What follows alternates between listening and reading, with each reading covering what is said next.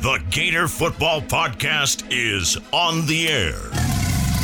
From the CJC on the campus of the University of Florida, it's the next generation of Gator sports media personalities, bringing you the latest in Gator sports, courtesy of the Orange and Blue Sports Network. It's your Gator Football Podcast. Welcome back to the Orange and Blue Football Podcast. I'm Anna Tsemba here with Jack Meyer here to talk about some Florida football. But before that, make sure to follow the Instagram and Twitter at OBSN Gators, and also follow the YouTube channel for live broadcasting uh, games for select games. Uh, let's get back to some football. Jack Meyer, how are you feeling right now about the transfers and everything like that? Uh, well, considering that the Gators have approximately one person coming in for every two that are leaving, not great. Uh, but I mean, last uh, the last time we were here, we talked about um, you know a lot of guys left in the transfer portal. We talked about the who's, the where's, the whys. So now we're going to talk about um, the guys coming in. In other words, this podcast is probably going to be shorter than the last one because we don't have as much to talk about. But let's try to put on our positivity hats and get yeah, to let's it. do it. Um, and then another thing, we have made this podcast just so that um, since there's not much talking to talk about in the next couple of weeks, we're gonna start making this podcast an every other week type of thing, Mm-hmm. um, so that these podcasts aren't super short like today's is gonna be. So that there's gonna be more to talk about. Exactly. Um, so let's get started.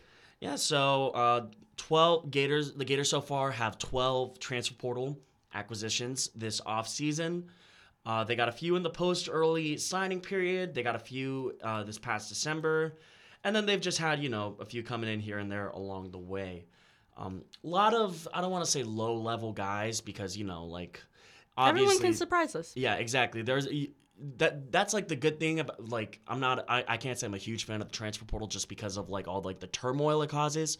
But one good thing about the transfer portal is it does give like you know, you never know which guys are gonna break through and turn into the next superstar. Like I'm not trying to invoke Joe Burrow here because there's only one Joe Burrow. There only has ever been one Joe Burrow, and there only ever will be one Joe Burrow, despite all the Graham Mertz comparison. And I love you, I love you, Graham Mertz, wherever you are right now. Um, I made that sound like he's dead. Graham Mertz is not dead. I just, I, Yeah, I, no, we, I- we love, we love Graham Mertz. We, we no, just, but but yeah. Graham Mertz, we if you listen to us since the beginning, we had our doubts in Graham no, yeah, and no, he we, proved us yeah. wrong. He proved um, us wrong, and know. I'm excited to see him come back. I mean, like it should be an interesting dynamic t- between him and Lagway, but one way or another, I'm excited to see Mertz at least shoot up for the Gators for another season after he was pretty much one of like our sole bright spots in an otherwise pretty disappointing 23 2023 campaign for Florida. Um, but on the topic of Mertz, I think arguably the strongest transfer portal acquisition that Florida has made so far this offseason. Um, one of his top targets from Wisconsin, uh, wide receiver Shim. Um, okay, let me let me pull up my pronunciation guide real quick. Uh, Chimere Dike. Um, he, he had a good connection with Mertz. I've heard nothing but good things about him and you know their chemistry so far. Uh, he had 44 appearances at Wisconsin, 31 starts. Uh, racked up 30. Uh, I don't know where I got 30 from there. Um, he racked up 97 receptions, uh, 1,478 yards, and nine touchdowns. Um, obviously, you know he's like that. That's not like you know like numbers that like pop out pop out on the page immediately, but I've been hearing a lot of good things, and the fact that he already has a connection. With, yeah, that's yeah. that's what's gonna make the difference. Is um, kind of you know you just mentioned Joe Burrow, so it's not just me. Um, when he Mm-hmm. when Joe Burrow went to the Bengals, got Ja'Marr Chase. exactly That pick was very a very good decision for that season just because of that connection, that chemistry, being able to play and know that player from college is easy. And so this is kind of that same application of this kind of the Joe Burrow, Ja'Marr Chase situation in a sense. exactly. I hope. I hope. yeah. Fingers crossed. Yeah, fingers crossed. You know, like, I mean, correct me if I'm wrong. Ricky Pearsall was a transfer portal acquisition, was he not? straight from Arizona State. Yep. Um, he went to Florida. So, yeah, you're right about that one. Um, and absolutely dominated and going into the NFL um, combine at the end of the month. So, Yeah, I think he might. He might be. Uh, I, I see a little bit of Cooper Kupp in him. just just a little, just a Maybe okay, I But- see it too. That one-handed catch, at least I got to witness it. little. The, the, he had his he had his Michael Jordan moment. The, the Michael Jordan moment for sure. Hand up in the air, yep. ready to catch the thing. I remember, and I've, we said this, but I want to go back to that moment because I just relived it and I want to talk about it again. Mm. I I remember sitting in that press conference and him saying, "We do stuff like this at practice all the time." I want to see the footage from practice. I, I- want get me the footage from practice. Him doing that kind of stuff. I won't believe it until I see it. Yeah, no, uh, l- l- I, I love Ricky. I love Ricky. He he did a lot for the Gators, but come on, you you don't be doing that every day at practice. No, I, I I'm sorry, I don't believe that. If you do, then there's a lot of drops like that at practice. Okay, I don't know why I'm talking about this because a I love Ricky Pearsall. He did so much for the Gators. B we're not supposed to be talking about this. We're supposed to be talking about transfers.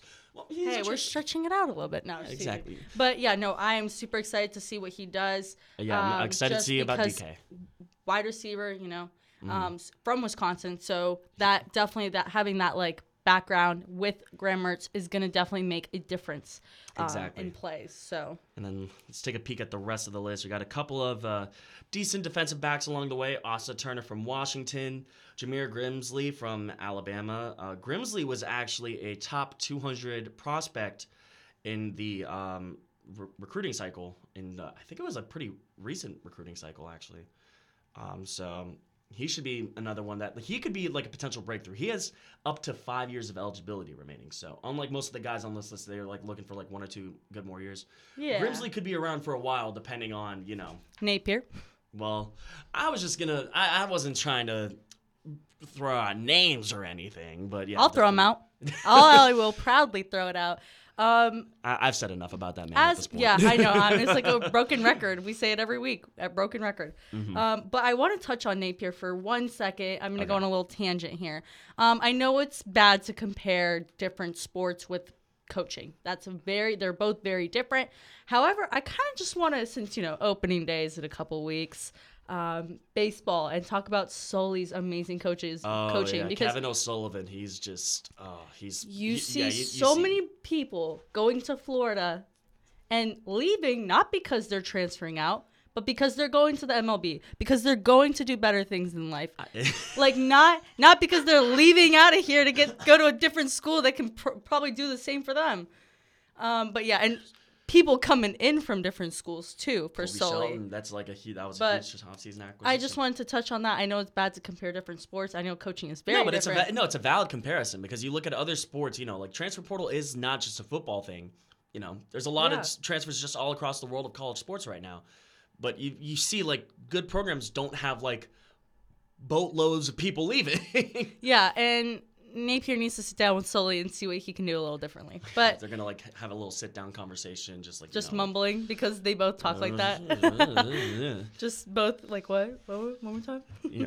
But anyway, back to the transfers. Yeah, not too many big name schools. Um, Got a couple of decent offensive linemen. We got um, Brandon Crenshaw-Dickson, San Diego State, and uh, Devon Manuel from Arkansas. A couple of decent, like, you know, platoon yeah. offensive linemen. Nothing really to write home And about, And then the amount of people that have left Florida to go to an SEC school is in, is too many to count. Mm-hmm. Whereas only three athletes from an SEC school came to Florida, which we already mentioned um, Devon Manuel, but Grayson Howard, linebacker, came from South Carolina. Okay. So Okay, not solid. too many SEC schools trying to get into Florida here. Yeah, because you're not trying to. You're not trying to, with all due respect, you're not trying to go to the little brother of your own conference. You know, I mean, there's a reason. That, That- there's a reason that nobody's going to Vanderbilt. Do you think here's a here's a here's a here's a really good thought though. Do you think some of these guys aren't transferring to Florida because of the schedule? Could that be a possibility? Like as in, Potentially. as in like the schedule plus the team. Like obviously if this it could if- be like the straw that breaks the camel's yeah, back. Yeah, exactly. Like, oh, I'm not gonna go play for this team that's you know average. Like, um, because and they're having one of the toughest schedules. I'm not gonna go there. I want to go succeed somewhere where there's an easy schedule and they're a good team. I would think I think it's more so just like their confidence level. S the schedule doesn't the schedule doesn't help whatsoever for Florida, but the schedule wouldn't be a problem if these you know incoming potential recruits, transfer portal, every all these guys. schedule wouldn't strength of schedule wouldn't be a problem if they were confident they could at least compete in those games, which I Yeah, don't but- see a lot of confidence from Florida fans. But competing and then also being part of a team that has a winning record and being able to share that is also another thing that like a factor I think. Not I'm not saying it's the number one factor in any way shape or form, but I do think the schedule comes into play when you look at how they, like, you know, let's say Georgia had this like tough of a schedule, right? I don't think any team uh, player who's trying to transfer into Georgia is you know going ooh I don't know if I'm going to go to Georgia because the schedule's a little tough. Whereas with Florida, the strength of the team compared to the schedule is just not there. So being like oh I'm not going to go there because one I'm probably going to struggle with this team. It's not going to make me look good as an athlete. This mm-hmm. and that. That's probably where it's at too as well. That's probably why we're not seeing a lot of transfers peop transfers in. Yeah, no, that's a good point. I mean, at the end of the day, you know, Florida still has a long way to go. Just in- yeah, in, general, like it's, gonna be interesting to see how Florida does next season, and that's that's a whole nother. That's a whole nother ball game. That's That- a whole nother ball game. You know, we the Florida Gators thought they had a they had a tough season this year. Wait until next year. Yeah. Just wait You- you until think- the toughest schedule in the entire country comes at you. How long do you think it's gonna take for the Gators to get into a losing? Like clinch a losing record. I think they will probably clinch a losing record within nine games. Nine games? You think it's gonna take? I think they're, it's going to take that. It's going to be like that. I, think, think- they will go three and six in their first nine games That's fair. Yeah, But- know. That's we can talk about that in a different week about the schedule. We'll probably go about that in uh in about in about in a week eh, or two weeks, excuse me. Um, but I think that should be it. Like I said, it's going to be really short today. Not too many people transferring in, so not too much to talk about. Um, also, we're going to be doing this every other week, so we have Yep. more to talk about. Um, and anything else you want to say, real quick? I'm all good if you want to go ahead and send it out. Yeah, thank you guys for tuning into this very short podcast this week. so sorry about that. Um, but Don't blame us. Blame Billy Napier. Thank you for tuning in again. Um, I'm Anna Tsemba. I'm Jack Meyer. And again, please follow the Instagram and Twitter at OBSN Gators and subscribe to the YouTube channel uh, where you'll find live broadcasts of select Gator games. Um, this has been the Gator Football Podcast on the Orange and Blue Sports Network. Thank you for listening. And we'll see you again soon.